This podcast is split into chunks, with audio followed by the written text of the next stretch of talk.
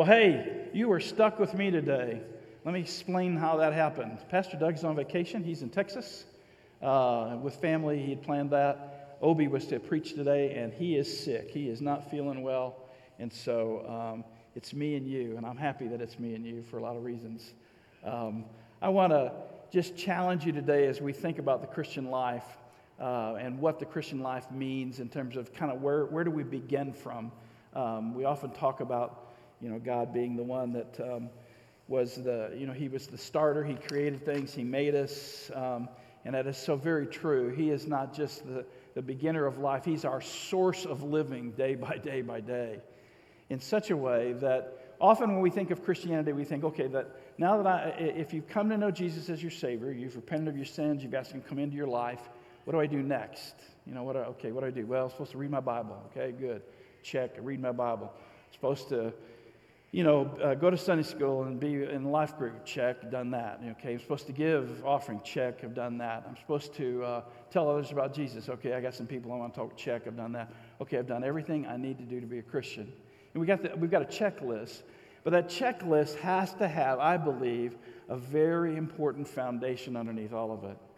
And that foundation is this we were created by an incredible God, a God who loves us, a God who made us, and a God who, and when He made us, He made us in His image. He gave us capacities uh, not given to other forms of life. You know, as much as evolutionists would like to say it, I didn't come from a monkey, neither did you. And we may have some similarities, but I didn't come from them. I, I, don't have, a monkey doesn't have a soul like God gave me a soul. A monkey doesn't need salvation, nor does a fish or a rock. But you and I need Jesus. We're different. God created us as unique and different. He made us. He made us to know Him, He made us to love Him, and He made us to obey Him in all things. He didn't attach strings to our arms and legs so that he could pull us about like puppets and make us do what we want, or, or a ring on our nose where he could lead us around and make us do what he wants to do at his bidding. No. What he did was he gave us a free choice to make good or bad decisions. And we are free to worship him or we're free to reject him. His desire, though, is for us to bring him glory and honor and enjoy fellowship with Him. And more than just studying the Bible, more than just witnessing, more than just serving or teaching a class or doing these things, what God says first, what I want from you, is I want your love, your devotion, and I want your glory. I want you to glorify me. So, even as a church, we say that our goal is to glorify God. First, the underlying principle of our lives is to glorify God. The other things we choose to do, we can ask the question Does this glorify God to read the Bible? Uh, of course it does. Does it glorify God to go to a life group? Of course it does. Does it glorify God to, to witness others? Obviously it. Does it glorify God to love other people when maybe they're not so easy? Of course it is. Glorifies Him. But the first thing to do that we need to do is decide, will I glorify Him? Here's why. Because I can, I can go to a Bible study class and not have love in my heart for a, a brother or a sister, and, and God only go, be able to go so far. It doesn't glorify Him when I do that. I can, I can come to worship and, and, and sit in a pew. Uh, you know, as, as, a, as a young kid, I came because mom and dad made me, and grandma gave out juicy fruit gum. You know, I mean, that's why we did it. I sat in the very back row. My grandpa was a pastor at a little church, and Grandma had our stick of gum on the pew for us when we came in from Sunday school. We sat there, we endured everything. Grandpa's preaching. I could not, I don't think I could tell you a sermon he ever preached in my 14 years in that church because I just went through the motions. Now, did that honor and glorify God? Well, as an eight year old, I'm not sure that the same kind of honor and glory is the same as a, as a 48 year old or a 58 year old, but the truth is, uh, we can do that, guys. We can go through the motions. We can go to worship and not honor God. We can just sit here and say, okay, well, this going to get over with. I mean, this guy ain't even the first guy. He's not even the second guy. We got the B team here. What's the deal? You know? Um, the truth is, we can do all things. We can witness to people. And our only goal in mind is let me witness to this guy, let me get him signed up on the gospel plan, and it's not because I care about him or her, it's just because I need to do this. God says, No. What you do, you need to do because you want to glorify me. When you read the Bible, do you read it for a sense of bringing honor to me? When you read it, do you, do you read it with open eyes that say, All right, God, as I read this, search my heart? As Psalm 129 says, See if there's any wicked way in me and lead me in the way you'd have me go. That glorifies God. Will you seek with your life to glorify God? So it's important that we understand that glorifying God needs to be the underarching, uh, the, the, the undercurrent reason for all that we do as Christians. The Bible, in two different verses, Old Testament and New, says these things. In Isaiah chapter 43, God says this Bring my sons and daughters from the ends of the earth, everyone who bears my name and is created for my glory. 1 Corinthians 10:31 says, "Therefore whether you eat or drink or whatever you do, do all things for the glory of God." Do it all for the glory of God. Paul was talking to the church at Corinth here. They'd strayed from their original goals. They were, they were actually had a, a lot of different problems going on there. They were eating food that was sacrificed to idols. They were sitting, still kind of sitting at one feast or another.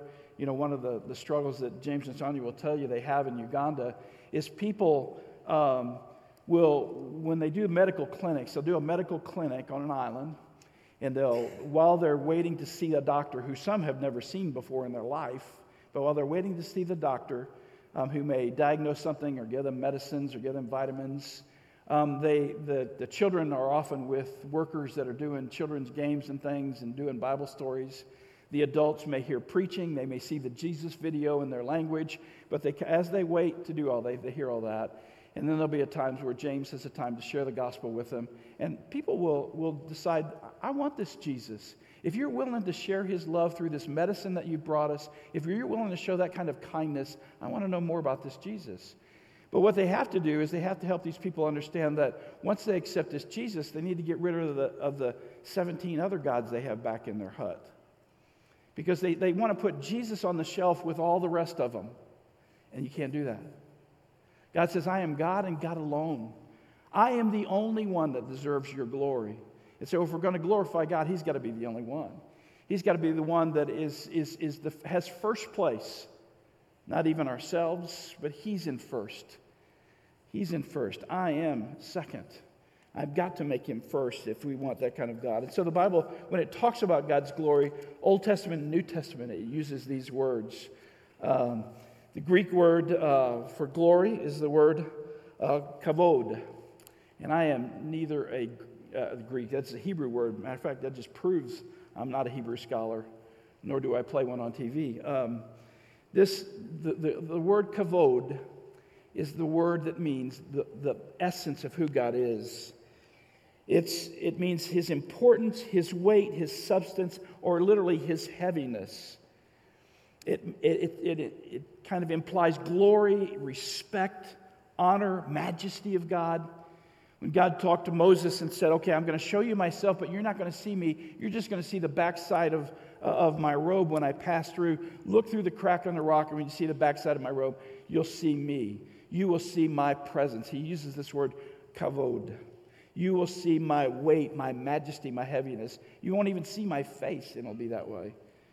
And so that's the word that used over and over in the Old Testament is that word, the, importance and majesty of God. The New Testament word for, for glory is the word doxa. It's the word we use when we talk about the doxology. And sometimes in church we would sing a song called the doxology. And uh, it's, it's a word that means to praise God.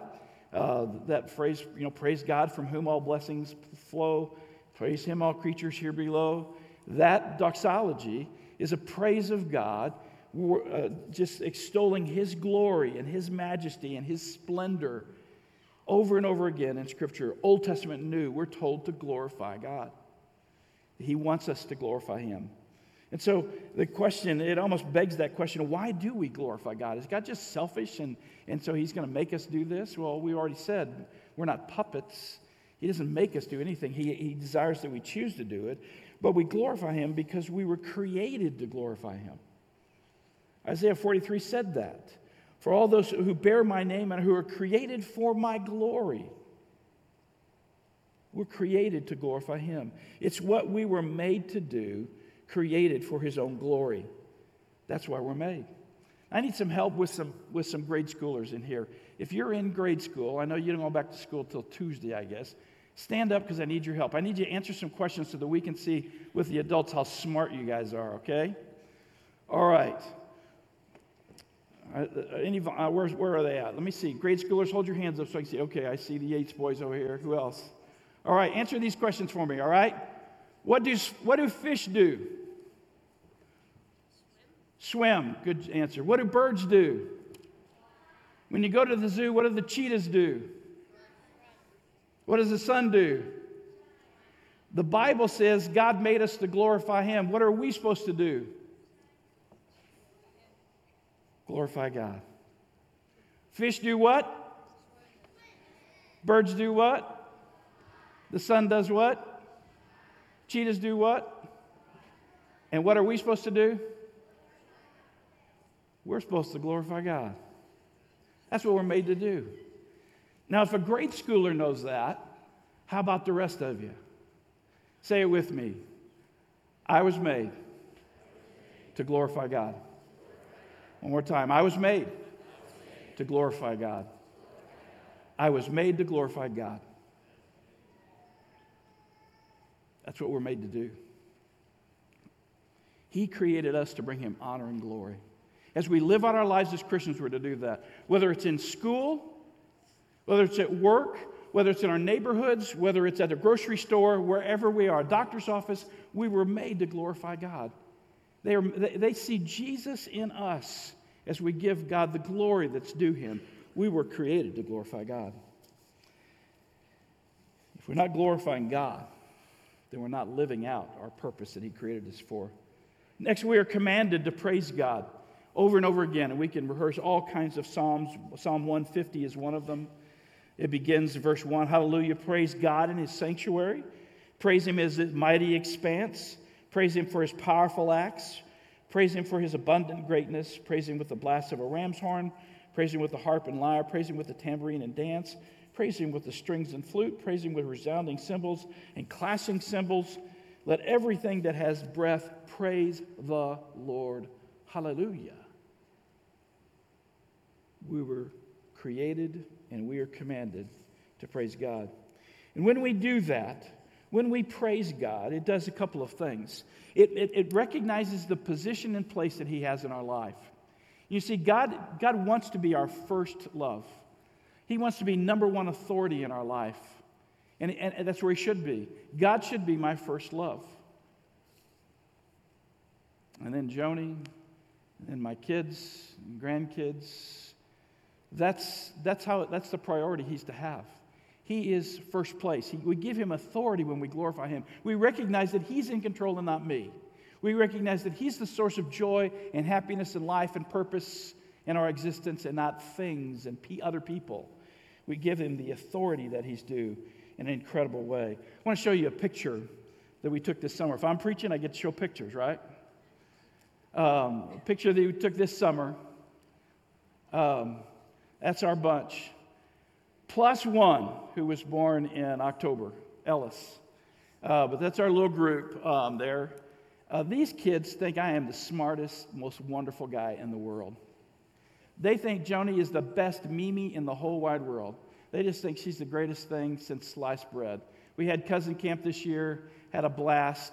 Um, every one of these kiddos is an incredible delight. The one I'm holding, Maggie, is the one I'm holding there with those curls. She can look at you and just break you into tears. Uh, she is something else. Uh, and she is a terror as well. Uh, Jace in front of her is something else. He is, he is Mr. Tough and Tender all at the same time. Uh, he's a character. He, he got an electric motorcycle for Christmas. It's electric because the last one he had, his little Yamaha that was gas powered, he rode into a lake and didn't know he was riding it into a lake off a hill and poof down the water. And so I said to him at Christmas time, Hey, I told your dad to get you a mask and a snorkel so that when you ride this one, you'll be able to come up from underwater. He looked at me and said, Papa, that hurts my feelings. he is he's something else. Every one of, I can tell you about every one of these kids. I can tell you about what they're like, what they're dislike, what I love about each one of them. You know what? That's what God knows about you. He's got a picture of you in heaven, and He knows what you'll do for Him or not. When one of these little ones comes up to me and says, Papa, would you pray with me before I take my nap? Or would you do trust Jesus with me? It's a little thing we do. They, believe it or not, they all took naps during cousin camp. I don't know how we managed that, but um, Joni has already decided that we're getting rid of the twin beds in our room. I said, No, what are we going to do? She said, Now we're getting twin bunk beds. I said, Oh, gosh. Um, we, this bunch just, um, one of the little ones in the front recently said to me, Papa, can I read you a book?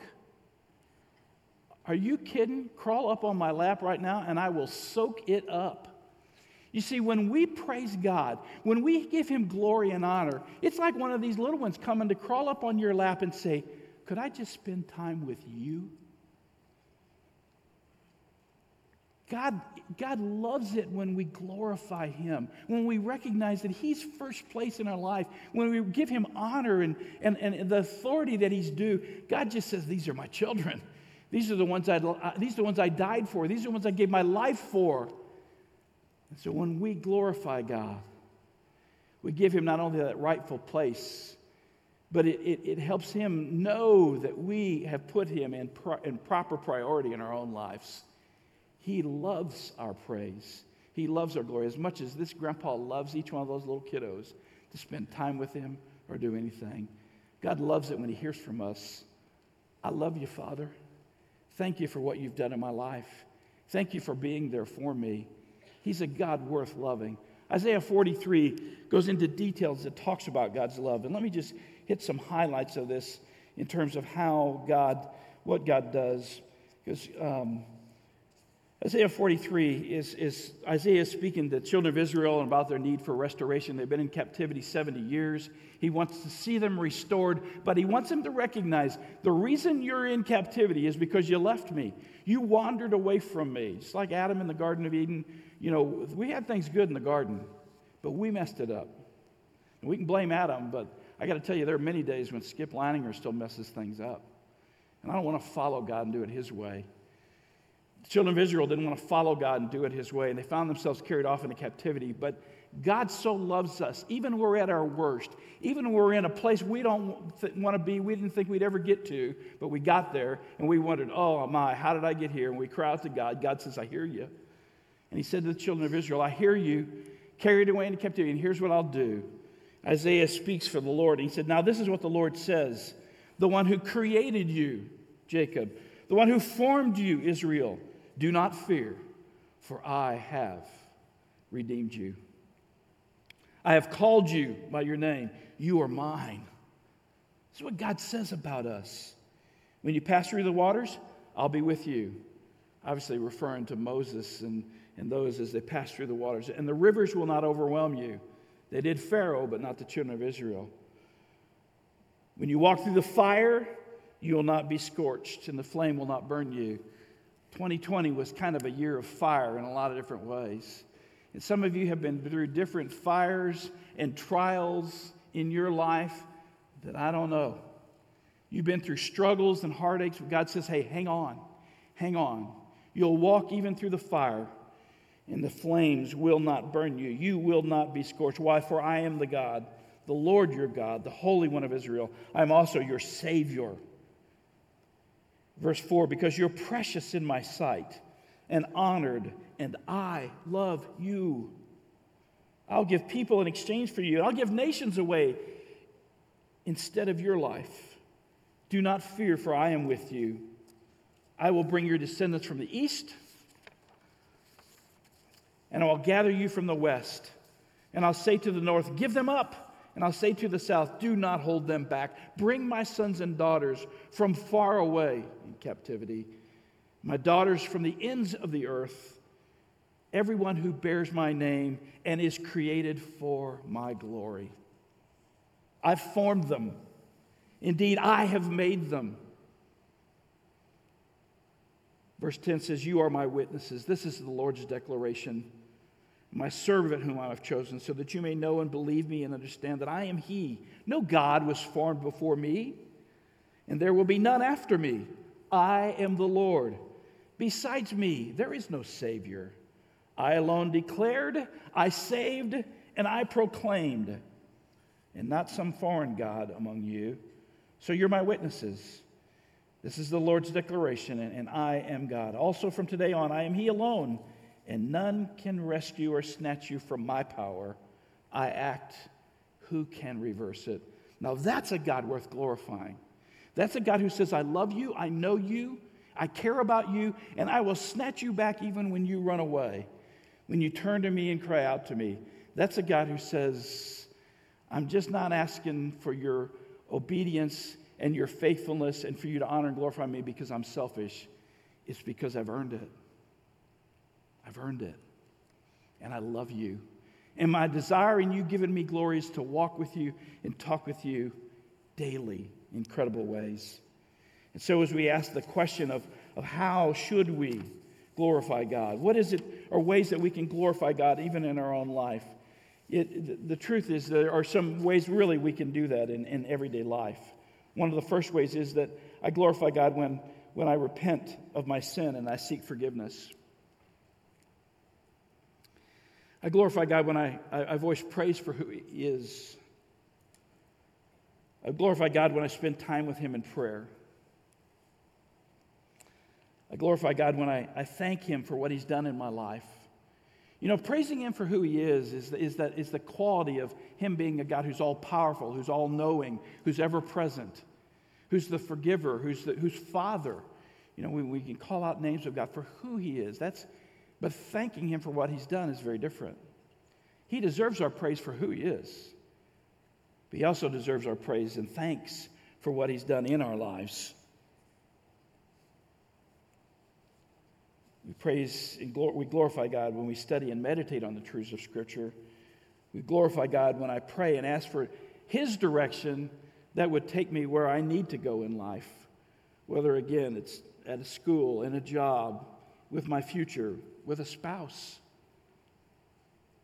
I glorify God when I obey and I follow His will for my life. And I glorify God when I shine out His love and forgiveness with others. God wants to be glorified in our lives, but Satan would love to keep you from that. Satan has two tactics that he would keep you from glorifying God. You see, the devil wants to do everything he can to keep you from ever knowing, from keeping this world from ever knowing there's a God who forgives, and a God who, who restores, and a God who loves. He loved to blind the eyes of the world so that they would never hear that there's a God that cares about them, and there's a God that will offer them peace, and purpose, and direction. And so he does everything he can to keep people from the doors of this church. That's why it's so important that when you leave these doors, you be Jesus in the marketplace. You be Jesus in your neighborhood. You be Jesus back at school, whether it's a college or a high school or a grade school, wherever you go, you be Jesus in the world we live in because some may never walk through those doors of this building, but you be him there. Satan would love to keep them in the dark. He doesn't want them to come to know the forgiveness in Christ. He doesn't want them to know the victory that we can have in Jesus that we sang about earlier today. He wants us to be kept blinded and ignorant of the truth of the gospel and the love of the gospel. But then once, once he, he can do that, he also wants to do a couple things. As, as Christians, once we come to know Jesus, he, I think he's got two tactics that he uses to keep us from glorifying God. The first tactic is pain. He causes difficulty in our life. He causes things to be hard for us. He, he, he, he uses things like illness and sickness and, and, and cancer and disease and problems and accidents and financial hardships to say, see there, if God's a God of love, if God really loves you, why do you do that? If God really cared about you, you wouldn't, and you can fill in the blank. And yet, what God wants to do is He wants to take those circumstances in a fallen world where there is disease and hardship and wrong, a world that we helped create in so many ways when we rejected Him. God wants to use those circumstances to draw us back to Him. When we recognize that because of this hardship or because of this illness or because of this sickness or this place I find myself in life, that I have no other place to turn but to look up to Him and say, God, help me. God, there is no other beside you. There's no one who's formed me or knows me or has made me. God, it's in you I trust. God said, That's exactly where I want you to look. Look up. Satan would love to use pain to keep you from glorifying God. The other thing he'd love to use is pleasure. You know, it's kind of that you deserve a break today idea. Or, you know what, if it, if it feels this good, it must be right. All the stuff that romance songs are made of, you know, feels this good, it must be right. The truth is, God, God says there are some things that we need to do uh, in life to, to honor Him that maybe may feel good to us, but it's not right to Him. And Satan has a way of saying, you know, God, God just a killjoy. God doesn't want you to have any fun. God doesn't want you to enjoy life. All the fun stuff He took out. Matter of fact, if you're a Christian, you can't do this, you can't do this, you can't do this. What's the point of that? Satan would love to take and make you think God's holding out on you. There's incredible ple- pleasures, there's incredible joys to be had, things to be done, things to be tried. And God just doesn't want you to have fun. The truth is, God knows what's best for me and what's best for you. God knows that he, some of those things He may want us to have, but He'll have them in His time and in His way. But Satan will try to convince you God's just a big killjoy. God says, No, I want you to have everlasting joy. I want you to have peace that, that surpasses all understanding of anything that makes sense. I want you to know happiness and true meaning of life. Even when life gets tough, I will be here for you. I will be your joy. I will be your pleasure. God, when we honor Him, gives us incredible joy, incredible pleasure, and it can be wonderfully fun to be a Christian when we follow Him. Don't let Satan, don't let Satan rob you of glorifying God. One of the last ways we can glorify God is to shine out His love and forgiveness to others. So I want to ask for your participation here. I didn't bring mine with me, but would you take out your cell phone, your mobile phone, for just a minute? Let me ask the guys if they would to dim the lights.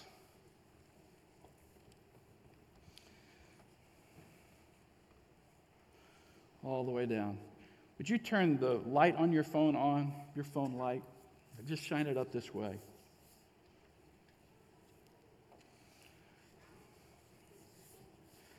Well, if you could see what I can see from here, it's pretty amazing.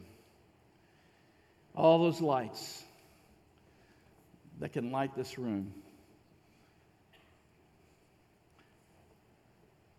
God says this I want you to take that part of your life that will glorify me, and this week let it shine to other people.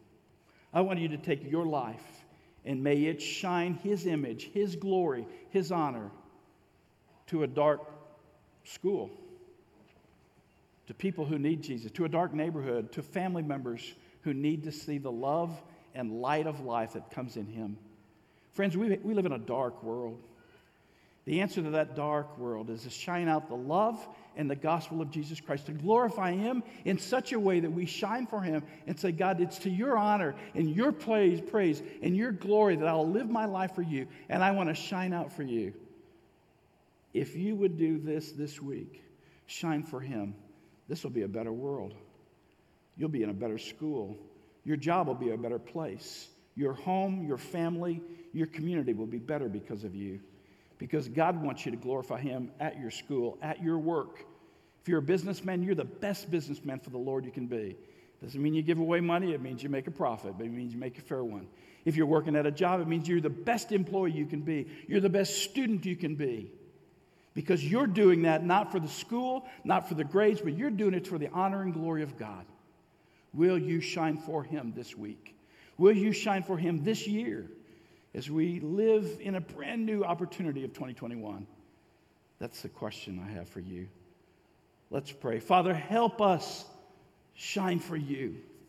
God, help us be faithful to give your honor and glory, to give you the glory that you're due, to recognize you deserve first place in my life. And that before I do anything, I need to say, stop and just say, God, today it's you I want to please.